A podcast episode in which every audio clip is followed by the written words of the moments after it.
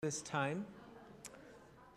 I feel like the Lord wants to minister to some different things that He's touching on uh, uh, in, this, in this message. So we'll just be sensitive to Him. You know, sometimes we have this idea of the sermon and then ministry time, and I want us to kind of see the whole sermon as ministry time, and we're going to kind of approach it that way. So, Kathleen, why don't you come up and pray over me? And uh, let's give this time to the Lord. Your word is spirit and life, Lord. Hmm. Without it, we die. And we know that whatever we think about, we end up doing. So, Lord, I just release this word to take root in us, to chase away the lies of the devil that just paralyzes us from having faith. I thank you, Lord, for Gordy, who is just so much a,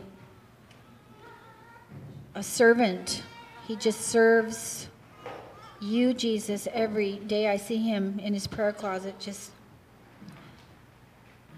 just waiting on you, Lord. So I just pray that this would be a totally transformational word for all of us.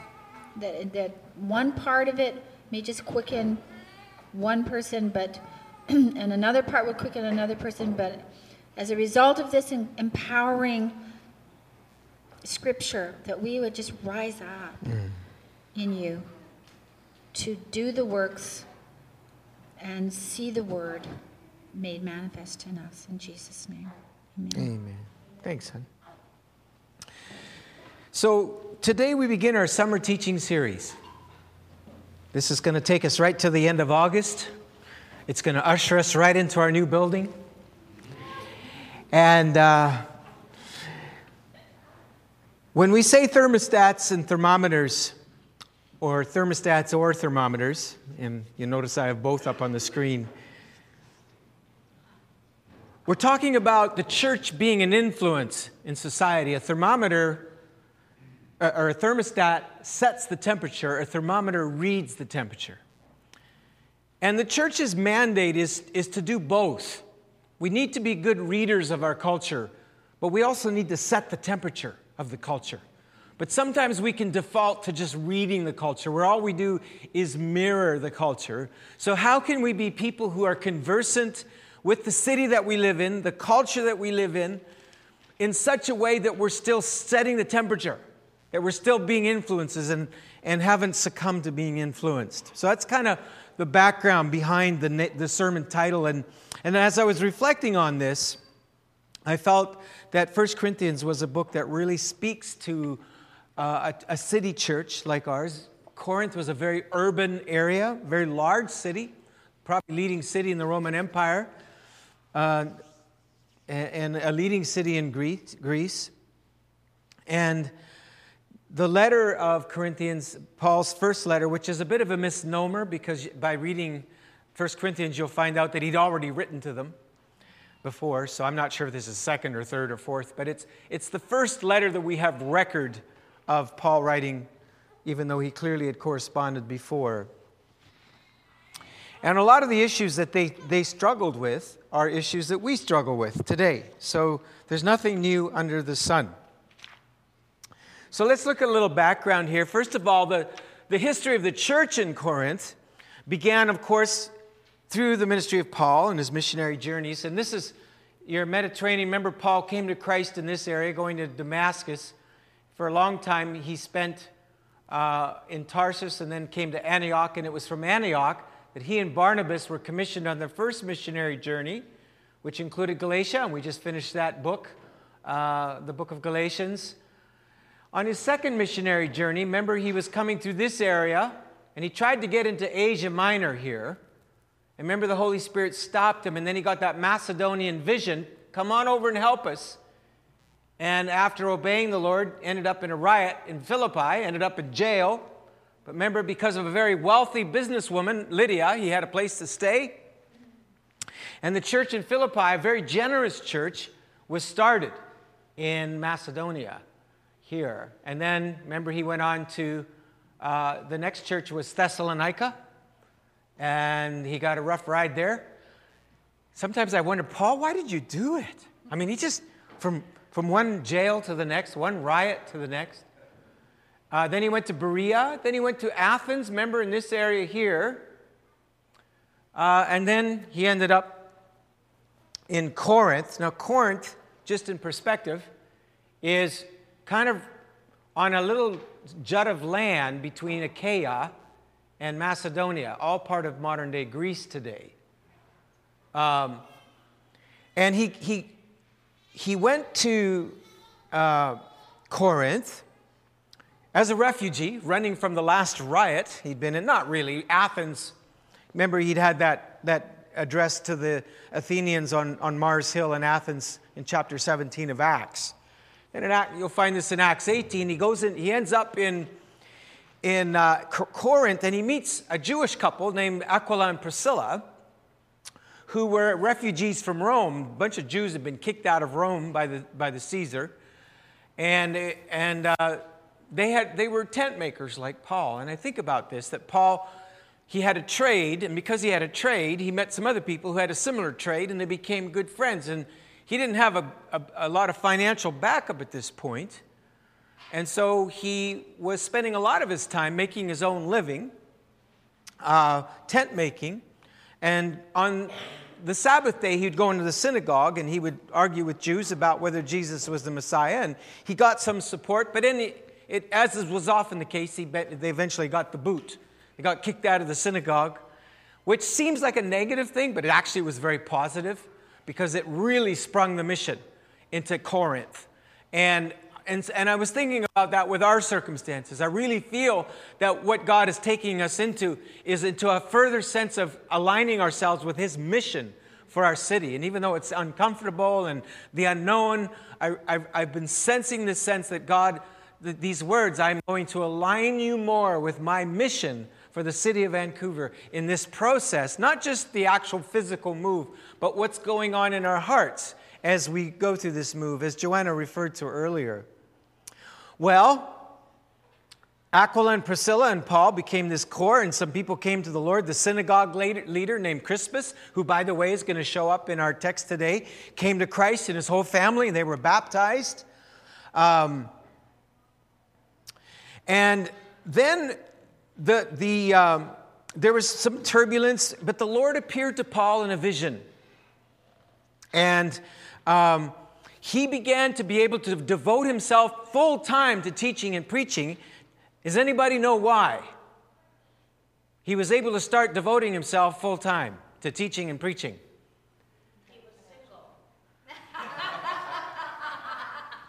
no, because he couldn't, he couldn't do it earlier. He, he had to work full time as a tent maker earlier. But two guys showed up Timothy and I believe it was Titus. And they came from Macedonia. And, and if you read, read and Philippi, and if you, re, if you remember reading from Philippi, they were very generous. So these guys came with a great big offering yeah. from, from Philippi and said, Paul, you shouldn't be spending all your time tent making. You need to be preaching the gospel. And so from that point on, it says he, gave us, he was able to fully devote his time to teaching and preaching while the church exploded and people began to come to Christ, and the Lord appeared to him in a vision. And he said to him words that I believe he's saying to us today. The Lord said to him in the vision, Paul, do not be afraid. Keep on speaking. Don't be silent. Nobody will harm you, for I have many people in this city. It's a good word, eh? So, after a period of time, Paul retraced his steps from Macedonia, went back up this way, came down into a place called Ephesus here. Then he went back to Jerusalem and he left Aquila and Priscilla. They actually traveled him with him all the way to Ephesus here. He left them there. He went back to Jerusalem. Then on his third missionary journey, he came and where he was not able to go before, God allowed him to go into Asia. And he, he had a very fruitful ministry for about two and a half years in Ephesus with Aquila and Priscilla. The church exploded in Ephesus. The church was exploding in Corinth. And a guy named Apollos, came from Alexandria in Egypt, and he came up and Aquila and Priscilla led him to the Lord, and he became a very powerful speaker and leader in the church in Ephesus. And then Paul and Barnabas, or sorry, Paul and Aquila and Priscilla sent Apollos to the church in Corinth. And some estimates say that the church in Corinth was as large as 60,000 people. It was not a small church. Now, it was small in some ways because they just met in houses and, and hovels and halls and anywhere they could, but it had just, it just was, had expanded so incredibly. And so Apollos comes to Corinth, and, and then Paul began to get some, we, we're not sure if Apollos was still there, but Paul began to get reports that there was problems in Corinth. And I'm so glad there were problems in Corinth because if there hadn't been problems in Corinth, we wouldn't have got these beautiful letters that address different issues like sexuality and the gifts of the Spirit and, and the, the, the importance of communion and, and the resurrection. And just so many wonderful teachings. So if you're having problems, remember it's an opportunity for God to show Himself and to speak and to reveal more of His character. Now, Corinth was a very unique location. Let's look at it a little closer. This is that same jut of land I was showing you earlier, a little close up. Here's, here's uh, Macedonia and here's Achaia.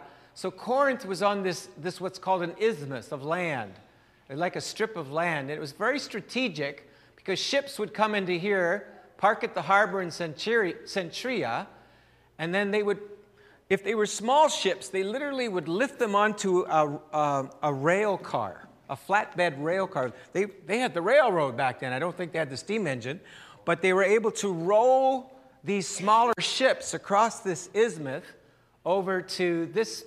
There was another port here, and uh, if the ship was too big, they would take the cargo and just put it on wagons, and, and it would go on rail uh, across this strip of land to, to the other harbor. So it was a very international cosmopolitan city a real center of commerce and trade between uh, the, the, the West, which was Italy and Spain, and the Middle East and the Far East, and vice versa. A lot of traffic. It was very uh, transient. Does that ring a bell? A lot of people coming and going. One time the Lord gave us a vision of the vineyard being an airport. And I'm not sure I like that. But an airport, how many know it's the happiest and saddest place on earth? I, I, I, like going to airports sometimes and just watching that. I mean, you go to one part and everybody's crying, and then the other part, ah, everybody's so happy, right? And that's kind of like our church. Um, so there was this sense of coming and going. It was very cosmopolitan, very transient. There was an international influx of cults and religions including Jews. There was 12 different temples to various gods and goddesses, including Apollo. Interesting, because they really liked Apollos. Similar name there, eh? Um, and uh, the most famous was the worship of the goddess Aphrodite, and she was quite prominent. Um, and there's a little bit closer look at it there. There was a, a mountain in Corinth called the Agro Corinth, the Acro Corinth, which was a originally had the temple of Aphrodite. Now, she was the goddess of sex and love and romance. And it wasn't all bad in terms of what she represented, but, you know, like our day, sex was, was it was an over sexualized culture. And uh, by the time the New Testament came along, that temple had been destroyed, but the worship of Aphrodite was still very prominent in the city of Corinth, and the temple had been on top of that mountain. And so it's no surprise that sexuality became an, inter, uh, an in, issue in the church in Corinth. And we will be looking at that a little bit later in the series as we get to chapters 5 and, and 6. But Corinth was also very diverse, very diverse city. And many different religions, ethnicities, cultures, and social classes. Influenced by Greek Hellenism, under Roman rule. But it was a very divided community. And Paul had a dream for the church in Corinth that in a polarized world, the church would be a healing force. The church would be a unifying, a unified community in, in accordance with Jesus' prayer. Remember, remember what was Jesus' last prayer? Father, what was he? He prayed for us, he prayed for his disciples. Father, that they be one, even as you and I are one, that the world may know. I once heard a sermon preached on that, and they titled it The Greatest Apologetic. that the world may know that you have sent me. What's the greatest way that the world is going to know that the Father sent Jesus Christ to the earth? Jesus said, is that it's when we, with all of our diversity, are one body, are one family, are unified, one people. Doesn't mean we're all the same, but in our diversity, there's love and there's unity. And there's another uh, statement he made that's very similar to that. By this will all people know that you are my disciples because you love one another. Love one another as I have loved you. By this will all know that you are my disciples. Not because you raise the dead, as good as that is, not because you heal the sick, not because you have good intellectual arguments of, as to why the resurrection really happened. But the greatest apologetic is by the love you have for one another. That is the greatest testimony to the world that Jesus Christ is risen from the dead and that we belong to him. And so that was Paul's dream for Corinth. That was his longing and his desire. But his dream turned into a nightmare as he began to get reports that the church, instead of being a thermostat that was an agent of healing in the world, was mirroring the culture by being fractured into parties and personality cults. And he describes the situation in our text. Let's all read this together. Paul, called to be an apostle of Christ Jesus by the will of God, and our brother Sosthenes. To the church of God in Corinth, to those sanctified in Christ Jesus, and called to be his holy people together with all those everywhere who call on the name of our Lord Jesus Christ, their Lord and ours. Grace and peace to you from God our Father and the Lord Jesus Christ. Now, before I read on, again, I want to underline that Paul is writing from a broken heart, where a dream has turned into a nightmare. And he's writing to a fractured community, a community that complained or, or, or claimed to be disciples of Jesus, but they were not loving one another. They were not taking care of one another. They'd become fractured and torn. So he's writing from a broken heart. Now I want you to look at this. Watch very carefully. Watch this in our text. And I'm, I'm going to point this out because this happens in the first 10 verses of this chapter. Are you watching? Watch. Okay? You see that? I'll just take that again. Try it again. Some of you missed it. See that? Four times in three verses, he mentions the name. Isn't that interesting? All right, look at this. Read with me. I always thank my God for you because of his grace given to you in Christ Jesus. For in him you have been enriched in every way with all kinds of speech and with all knowledge. God thus confirming our testimony about Christ among you. Therefore, you do not lack any spiritual gift as you eagerly wait for our Lord Jesus Christ to be revealed. He will also keep you firm to the end so that you will be blameless on the day of our Lord Jesus Christ. God is faithful who has called you into his fellowship with his Son, Jesus Christ our Lord. Now, are you watching? Are you watching? Watch this. Look at this. Isn't that interesting? Whoa. Almost, it depends how you define it, but up to 11 times in nine verses. Depends how you, if, if you include his Lord and ours then it's 11. If you don't want to include that, then it's 9. But that's a lot of times say Jesus, Jesus. Now, Paul, remember, he's a very affirming guy. And he doesn't like to cut to the jugular just right, right away. He had to do that for the Galatians. But here he's, you know, he's trying to butter me. I like your shirt, nice, nice hairdo. Things are good. So he's affirming their faith. He's affirming that they belong to Jesus, right? But look at the number of times that he mentions the name of Jesus. What's going on here? Well, Paul, the first step towards being a unified people is not trying to agree on everything. But the first step to being a unified people is to find our common center. What is it that brought us together? And what is it that has brought us together? Is it a, is it a set of creeds that we say we believe? Is it uh, a set of, of legal codes of behavior that's brought us together? What is it that brought us together? A person. And his name is Jesus. We have encountered him. We have this vision statement that we've come up with in the vineyard called Encounter Jesus, Live the Story. That's our center. You see, before theology comes spirituality, before theology comes encounter with God. The Bible didn't come because some guy wrote up a bunch of creeds and codes. It came because some people encountered God and they documented it. And that's tricky because that God cannot be put in a box. He can't be put in a code. He can't put it, be put into a creed. Creeds are helpful to help us articulate what we've seen of God to this point. But it's a person. And Paul is reminding them that the same mercy that I needed, you needed, the same grace you needed, I needed. It's the cross that brought us crying out to, to, to, the feet of Jesus for mercy that brought us together. That's what's called us together.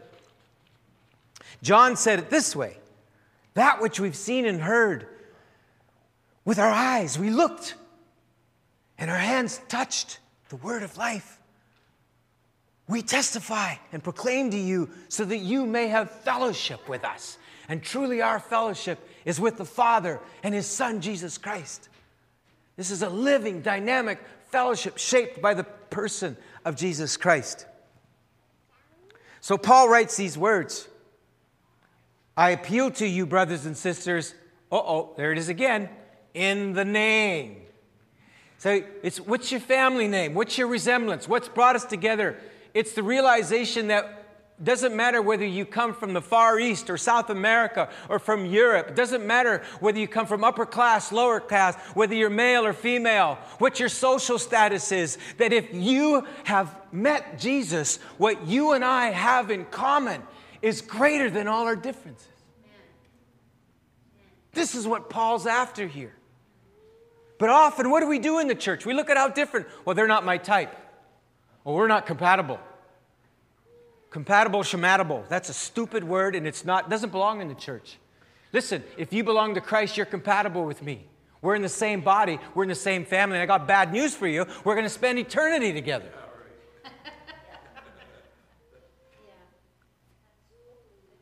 I appeal to you, Paul says, in the name of our Lord Jesus Christ, that all of you agree with one another in what you say and that there be no divisions among you. Now, the, the literal Greek there is that you all speak the same thing. I don't know, that sounds like a cult to me. But what's he saying there? Well, we've been doing it all morning. Did you notice we were singing the same songs? Did you notice we were reading the same prayers? Did you notice we were reading the same scripture? What are we doing? We are speaking the same thing. We are affirming our commonality. We are affirming that the commonness we have amongst us that transcends our differences. That's what we're affirming. But so often we focus on how we're different. We focus, and, we're, and there's a place for that. I'm not, I'm not saying that's wrong, but often the spirit in which we focus on how we're different is what's wrong. It's the heart of it. So, speaking the same thing means literally learning how to, in Jesus' words in Matthew, the word, the Greek word for agreeing is symphonio. Now, I don't know about you, but I love the symphony. We don't go that often, but when I do go, I notice the, the thing that I must say about the symphony is its unity and diversity. Nobody's playing, no, no, there, there's so much diversity in instruments, there's so much in, in uh, diversity even in the notes they play.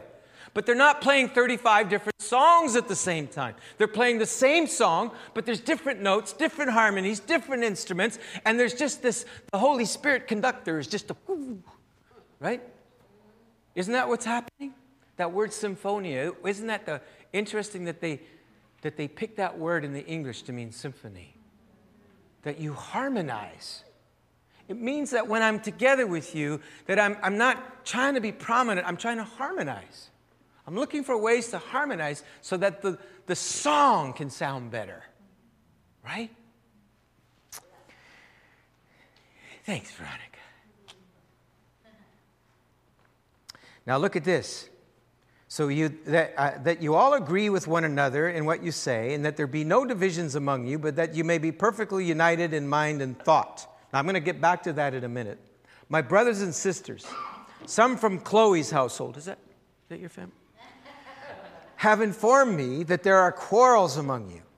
What I mean is this. One of you says, I follow Paul, another, I follow Apollos, another, I follow Cephas or Peter, and the other, they're really spiritual, I follow Christ. Now, Paul got a very reliable report here, and um, he hears a disturbing report on what the church looked like in Corinth, and I found a cartoon that kind of maybe helps us. Visitors to Pine Point Church could sense a cliquishness among the congregation, subtle though it was. And then I like this one. I told you you'd like our pastor. There's the dude. And, and I think party spirit is, is often we gravitate to leaders that we most resonate with. If we have a prophetic personality, then we like the prophets. If we're a teaching personality, we like the teachers. That's solid teaching, right? That's just been a common problem. But I, I think that Paul gets to the heart, and, and there's a whole chapter we're trying to tackle here today, but I think he gets to the heart of it in this passage we've just read. And so I want to look again at verse 10. He says, uh, and let's all read it together. I appeal to you, brothers and sisters, in the name of our Lord Jesus Christ, that all of you agree with one another in what you say, and that there be no divisions among you, but that you be perfectly united in mind and thought. Now, in the Greek, that, that phrase, perfectly united, that I've underlined there, is not a, uh, two words, it's, it's a singular word. Uh, and I'm not sure if I'm saying it right, katartismanai, something like that. And it's the same word, same root for when Jesus went uh, looking for his disciples and he called, remember, to, to, to two of them, and it says they were mending their nets. So that it, it, literally has to do with repair. So, Paul, first of all, when he says, I want you to be perfectly united, that word katarismano, I can't even say it, um, literally says there's some repair work that needs to be done. The church is torn. So, I want to I wanna ask you where is there a need for repair work in relationships in your life today? In the church, in the family of God, in your life? Because Paul says the first step is to work on the repairs. And we all know that if the nets are broken, you're not going to catch fish. And if the church is divided, Paul said, you're not going to catch the harvest. You're not going to catch, you're not going to reach the lost. That apologetic has been damaged.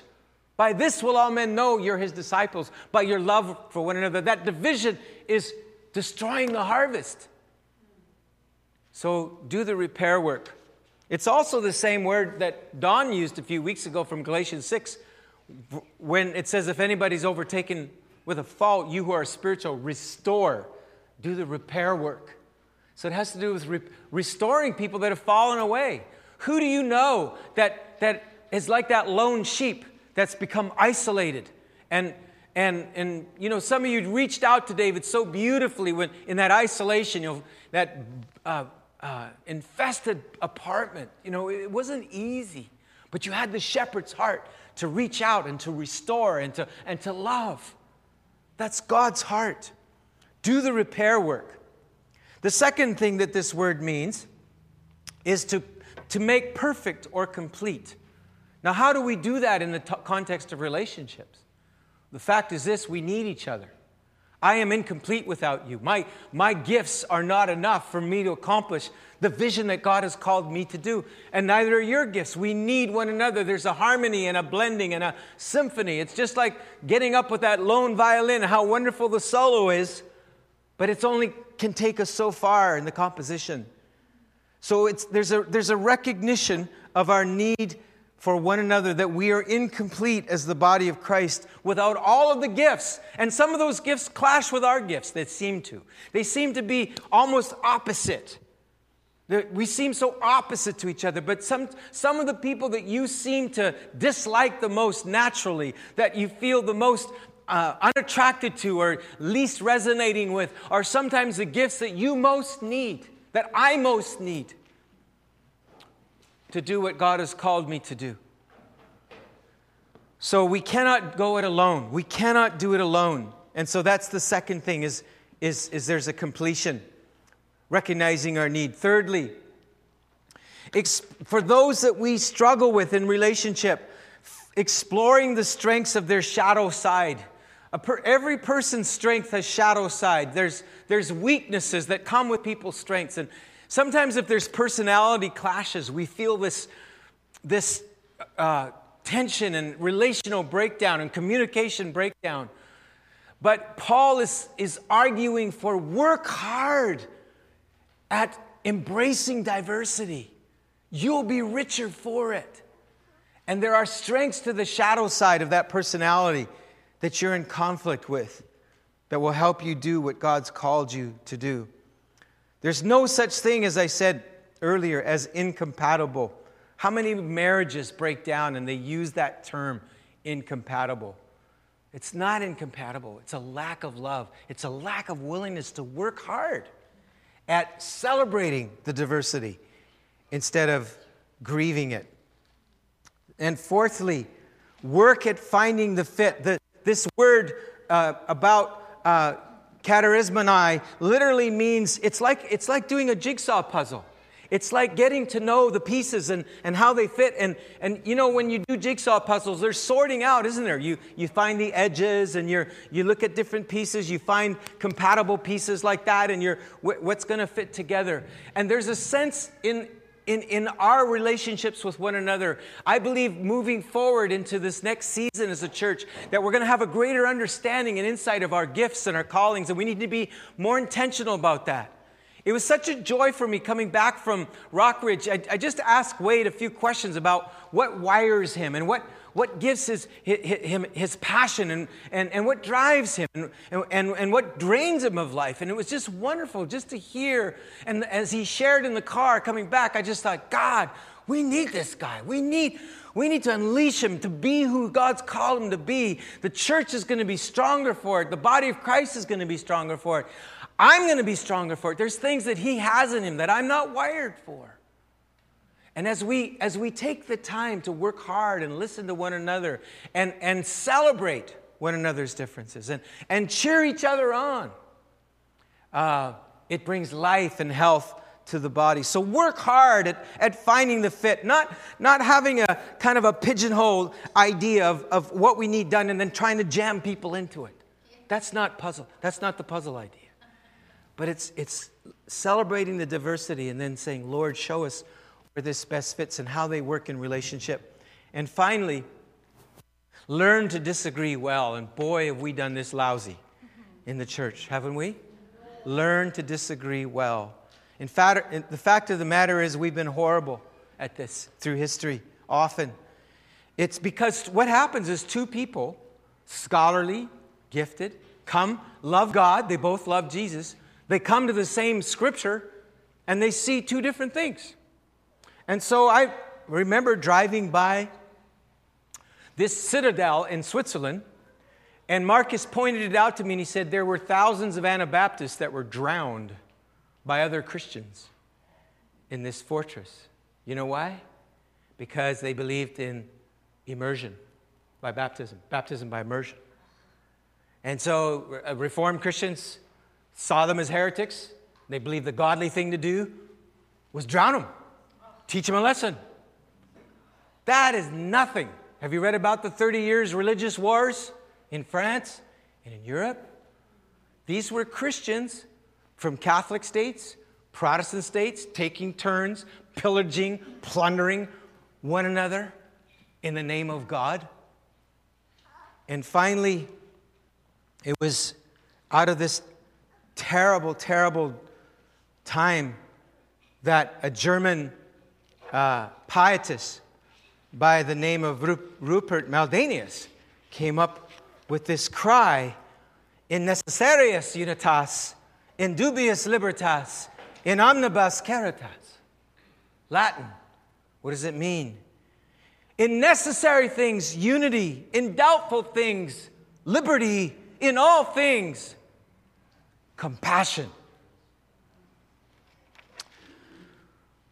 Do you know throughout history, to disagree has meant the loss of a job, imprisonment, or even death?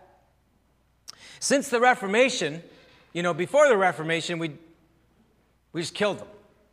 They disagreed. But after the Reformation, we just took turns excommunicating each other. As one person said, the body of Christ has had the habit of dismembering itself. We excommunicate ourselves. I don't agree with you, I'll just start my own denomination. I'll become the Pope. In fact, that's what one person described the post Reformation was everybody's their own pope. The last reading I had, there's over 16,000 Protestant denominations. And there are five new denominations being formed every week because we don't know how to disagree well. And I believe that Jesus' prayer is crying out to be answered.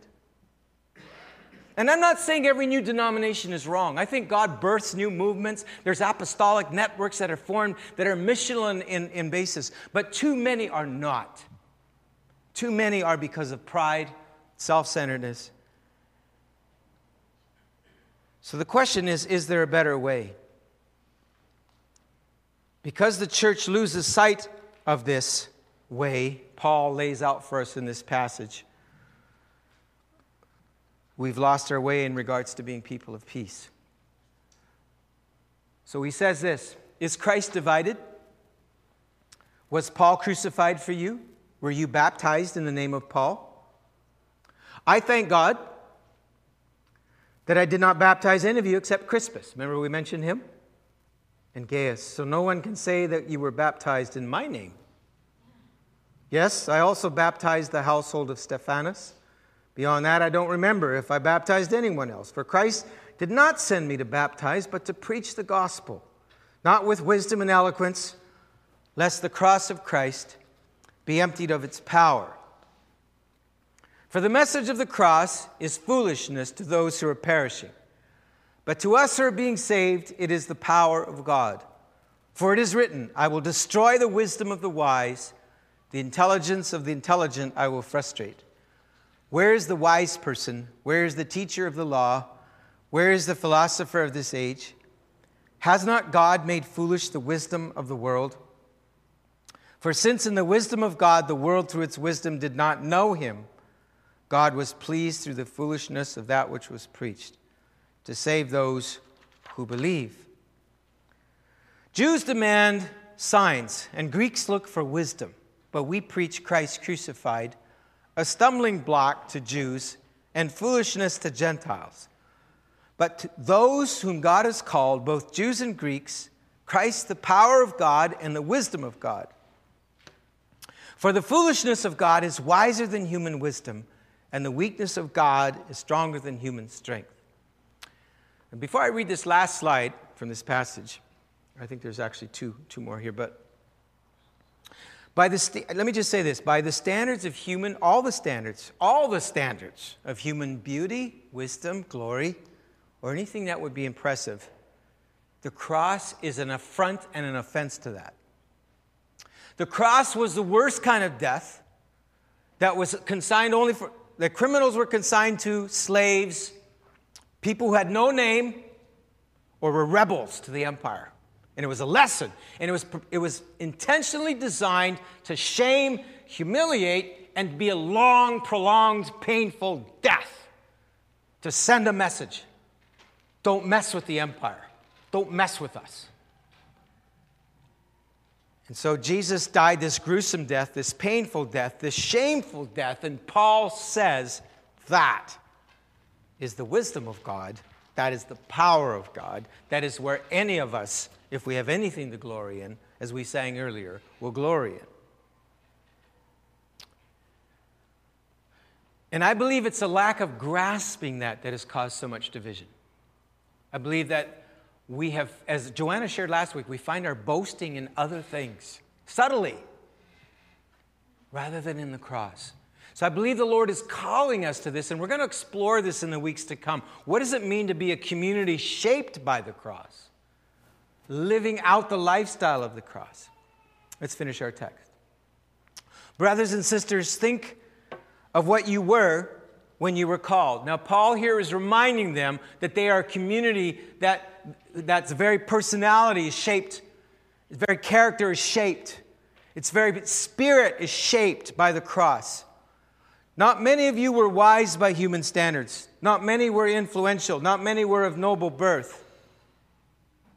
Now, notice he doesn't say not any, some were. The city treasurer was part of the church in Corinth. The synagogue leaders were the church in Corinth, but they were a minority. Most of them kind of looked like Vancouver Eastside Vineyard. But God chose, verse 27, the foolish things of the world to shame the wise. God chose the weak things of the world to shame the strong. God chose the lowly things of the world and the despised things, the things that are not, to nullify the things that are. This, this literally means people that had no name, people that had no family, people like David Johnson, who, whose only close of kin is he can just give his pastor's name. That's what Paul means that God has chosen the things that are not to nullify the things that are, so that no one may boast before him. It is because of him that you are in Christ Jesus, who has become for us that cross, that bloody, gruesome cross, that means by which God's heaven's gates were opened and mercy as floods poured over us and heaven kissed this guilty earth. And a way was opened. Even though I was a vile sinner with no hope of any redemption, totally driven by lust and pride and, and fear, that He reached down he reached down. He reached way down in the cross. And He picked me up out of the horrible pit in the miry clay and set my feet on solid rock. So, because of Him, you are in Christ, who has become for us wisdom from God, that is our righteousness. Why am I righteous? Is it because I prayed an hour today? Is it because I read my Bible? Is it because I have spiritual disciplines? There's only one hope of righteousness. And I pray this every day Jesus, you are my only hope of righteousness. You are my righteousness. You are my only hope of holiness. You are my holiness. You are my only hope of redemption. You are my redemption. You're my wisdom. Therefore, as it is written, let the one who boasts boast in the Lord. The message says that's why we are saying if you're going to blow a horn, blow a trumpet for God. I love that. He says, he says, Take a look, friends, at you who, when you got called into this life, I don't see many of the brightest and the best among you, not many influential, not many high society families.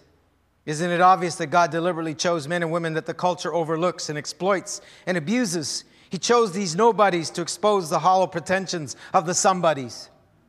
That makes it quite clear that none of you can get by with blowing your own horn before God. Everything that we have, right thinking and right living, a clean slate and a fresh start, comes from God by the way of Jesus Christ. That's why we have the saying if you're going to blow a horn, blow a trumpet for God. So, Rupertus Meldenius, this was picked up by Richard Baxter, the Puritans in the 1600s. And necessariis unitas, in dubious libertas, in omnibus caritas. In necessary things, unity, in doubtful things, liberty. When we disagree on things, give each other liberty. Can we, can we do it this time without killing each other? Without excommunicating each other? In all things, compassion. Which begs the million dollar question what happens when we disagree on what's necessary? On the center. There's some huge disagreements going on in the evangelical world today. Huge, gigantic disagreements.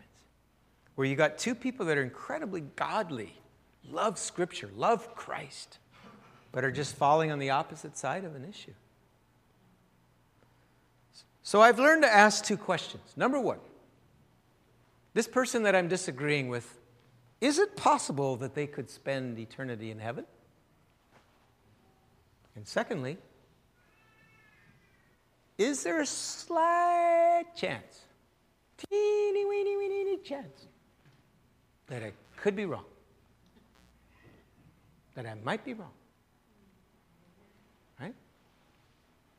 The third thing is, even if I disagree with someone, can I argue their position well?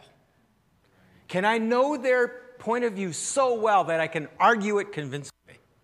Because until you have, you don't know what you're disagreeing with. And you don't know their heart. Because it's not just finding out what their position is, it's knowing their heart that's important. So if you're not getting all this today, don't worry. I'm going to belabel this till you're going to be sick to your stomach. And in all things, show compassion. Even if, if with tears we have to say, we can't agree with that, we can't agree to that. But we love you and bless you because we're not, we're not your master. You're another person's master. We will not judge another person's servant. And we commend you to God. So, the message of the cross, proclaimed and lived, provides the foundation for us to find unity and diversity and be an agent of peace in a fractured world. So, I believe Jesus is calling us to just ask what it means to live that message out. So, three questions that we'll go through here for your small groups and for your own reflection. Where are there areas of conflict in my life that need repair? What steps will I take? The Lord's shown me some repair that needs to be done this week for me personally, that I'm, I'm, I'm seeking to, to, to live out. More in the area of the restoration thing, but just some lost sheep that need to be pursued. Secondly, what are some steps I can take to celebrate diversity in my circle of relationships with those whom I differ on issues, personality, priorities, and other ways? There's somebody you don't jive with, somebody you don't connect with. Have you sat down and just asked them some good questions? and listened to them. And by the way, if somebody's doing that, don't assume that they don't jive with you.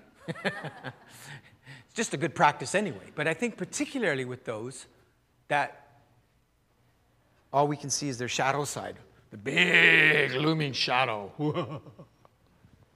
and thirdly, how can these principles apply to how we respond to our surrounding culture? Because we live in neighborhoods, schools, universities, businesses of diversity, don't we? And how can we be people of peace? Because I found what the reformers found is true is that there is a thing called common grace at work in our communities. We can work with that grace. See the kingdom come. So, Lord, would you teach us and help us to, to be people of peace?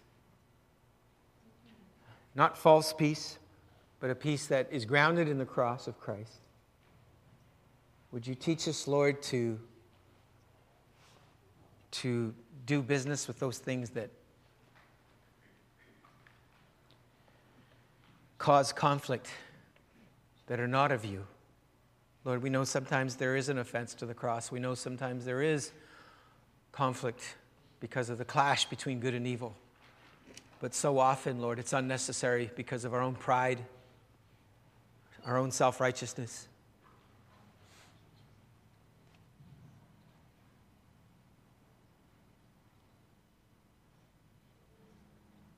Yeah. Come, Holy Spirit. One thing I felt the Lord wanted to do today is uh, as I was preparing, I was really struck by the place of people in, the, in this account, both in Corinthians as well as in Philippi, who were people of business, who had so integrated this idea and understanding of business and profit and making money. But they were kingdom people, they were given for the kingdom of God. And I feel like the Lord wants to give a, a business blessing today where you discover the triple bottom line. Triple bottom line being not just money, money's important, but also people and the environment. Maybe a quadruple bottom line God, spirituality, mission. I just feel like the Lord wants to bless some people today. I just, I just feel like in this season of transition that we're going through, there's going to be an unleashing. I believe God's blessing is on Monica, on Gloria, Wade. And, uh, and, if, and if you're, if the, the Lord's just speaking to you in that area, I, I believe He wants to bless us so that people can be freed up for the gospel and the kingdom can go forward. It takes money. Missions is the most costly enterprise in, in, in world history. So it's not something we should be afraid of. Obviously, we ha- it has its hazards and dangers. But if people are seeking first the kingdom of God and have God's heart. So why don't we stand? And, yep. Uh, just a very, very, uh, I think it's quite narrow word, but it's a word about uh, some of you have been in proximity to an angry person or an angry communication that's come to you, whether it's in your work or in your home. And I just had the, just the scripture come a soft answer turns away wrath. So instead of confrontation, where you're trying to grapple with this uh, angry, frustrated person, somehow that the Lord would give you the softness, that He would just miraculously, supernatural, give you an ability to be soft have a soft answer that would repel that anger that's just it's almost like a demonic attack. It's okay. So come holy spirit. I just want to pray. I just feel like we're to, we're to pray and bless those that the, the ones i've mentioned that have a heart for, for business kingdom business. I want us to just lay hands on them. Is there anybody else that has that that i missed today? Just raise your hand stephen yeah oh yeah what am i thinking Dean? Amen. Yeah, somebody could. I just want to bless Dean. Dean, this is a new season for you, the season of our church. Uh, there's a new season for you as well. So I'd, I'd, I'd, like some people to lay hands on Dean. I just want to bless them. If you have to go, you can go because I know we're over our time, but I just, it, we won't take long. Some people could bless Wade. I just love Wade's vision, just love his heart. And I want to, I just, I just feel like we as a church need to make room for that. So, in the name of Jesus, we just release the blessing of Abraham. I will bless you, and I will make you a blessing, so that in you and through you, all the families of the earth will be blessed. We release the family blessing. We release, Lord,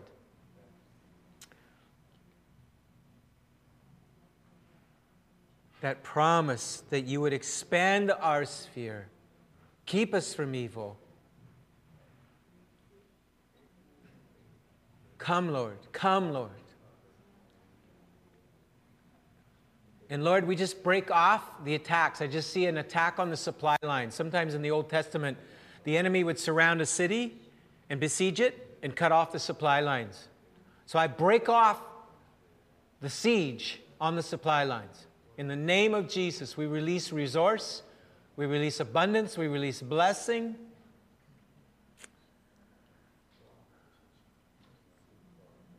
Lord, I pray for just a radical new spirit of generosity on us, Lord, we just, like Abraham, it says that you said, Because you have withheld nothing from me, there is nothing I will withhold from you. And I just want to declare that for each one of you. You are kingdom people. I want to affirm you. Because you've withheld nothing, Wade. Nothing, Stephen, Monica, Gloria, Dean. Because you've withheld nothing from me. I will withhold nothing from you. I just hear that word, just God, just God. You know, we talk about abandoning ourselves to God. God's saying, Do you know how abandoned I am to you? I'm sold out to you. If God be for you, who can be against you? So come, Lord. And we break the spirit of poverty. And it's by definition, it's I never have enough. I just don't have enough. I'm always short. I'm always tight. And so we live our lives that way. We make our decisions that way. Our whole mindset is that way. I break the spirit of poverty. In Jesus' name. The Lord Jesus, though he is rich, he became poor so that we, through his poverty, might be made rich. So we thank you, Lord, you've broken that spirit of poverty, that we could become of the family of Abraham and inherit the blessing of Abraham that your radical embrace could be extended, Lord. And just bless this heart, Lord. Bless, bless the Jews and their heart, God, for the kingdom, their kingdom family. Bless them, Lord. The heart for mission, to extend your radical embrace. Come, Lord Jesus. Come, Lord. We release innovation and creativity good ideas from the Father. Just alertness and vigilance to opportunities to expand the kingdom of God. In Jesus' name. Bless Dan, Lord. We just pray for your provision for him, for open doors that I had a word spoken over to me over me this week by someone when we were praying about our church building and and it was about why would God ever say this season in this church is in is coming to an end if he didn't have something way better for you. So I just hear that for you, Dad. Just way better. Way better. Way better. Thank you, Jesus. Hallelujah. Well, if you'd like further prayer, just, just don't, I don't want to interrupt because the Lord is moving and touching. So I'm just going to bless you if you need to get your kids or you got to go rescue your roast or whatever it is. Have a wonderful Victoria Day weekend. And just we'll see you next Sunday.